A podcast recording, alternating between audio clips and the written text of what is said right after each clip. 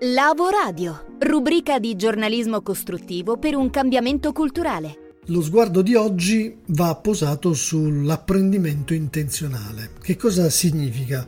Forse avrei, avrete visto, avrei visto rappresentare la metacompetenza del presente e del futuro come quella di imparare a imparare. Allora oggi proviamo a capire che cosa significa. Intanto partendo dal mercato del lavoro in cui Entro il 2022, ci dice il World Economic Forum, 133 milioni di nuovi posti di lavoro potrebbero essere creati dalla cosiddetta quarta rivoluzione industriale e quindi dalla tecnologia, dall'ICT.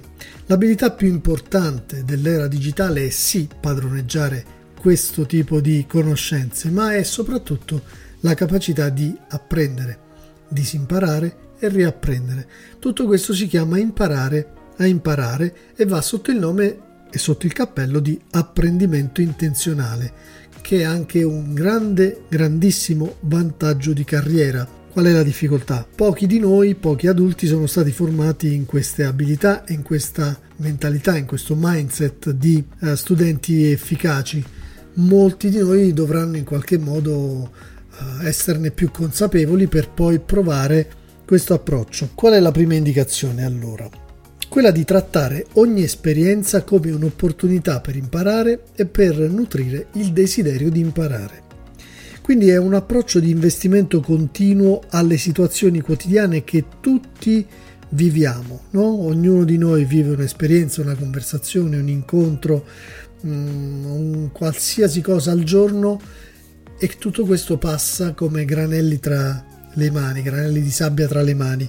Gli intentional learner, cioè i, quelli che apprendono in modo intenzionale, invece sono consapevoli che tutto questo porta con sé un'opportunità di sviluppo e di crescita. Accadeva prima del Covid e ancora più importante dopo il Covid. Qual è il segreto alla base di, di questa mentalità, di questo mindset? Una curiosità e una fluidità che rispecchiano in qualche modo quello che sta accadendo al di fuori di noi.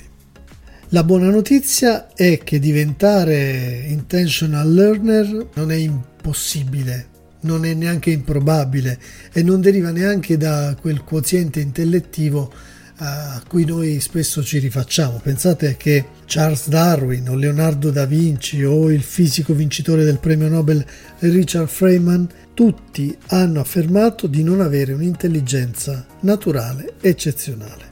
Quindi tutti possono imparare qualsiasi cosa con la giusta tecnica. Vediamo in pillole flash quali sono i, i consigli di base per diventare intentional learner. Leggere molto, considerare l'apprendimento come un processo, adottare una mentalità di crescita, insegnare agli altri ciò che si è imparato, prendersi cura del proprio cervello, prendere brevi pause e sostanzialmente poi fare di tutto per allenarsi ogni giorno con queste indicazioni per sviluppare una mentalità da intentional learning, una mentalità consapevole di apprendimento intenzionale.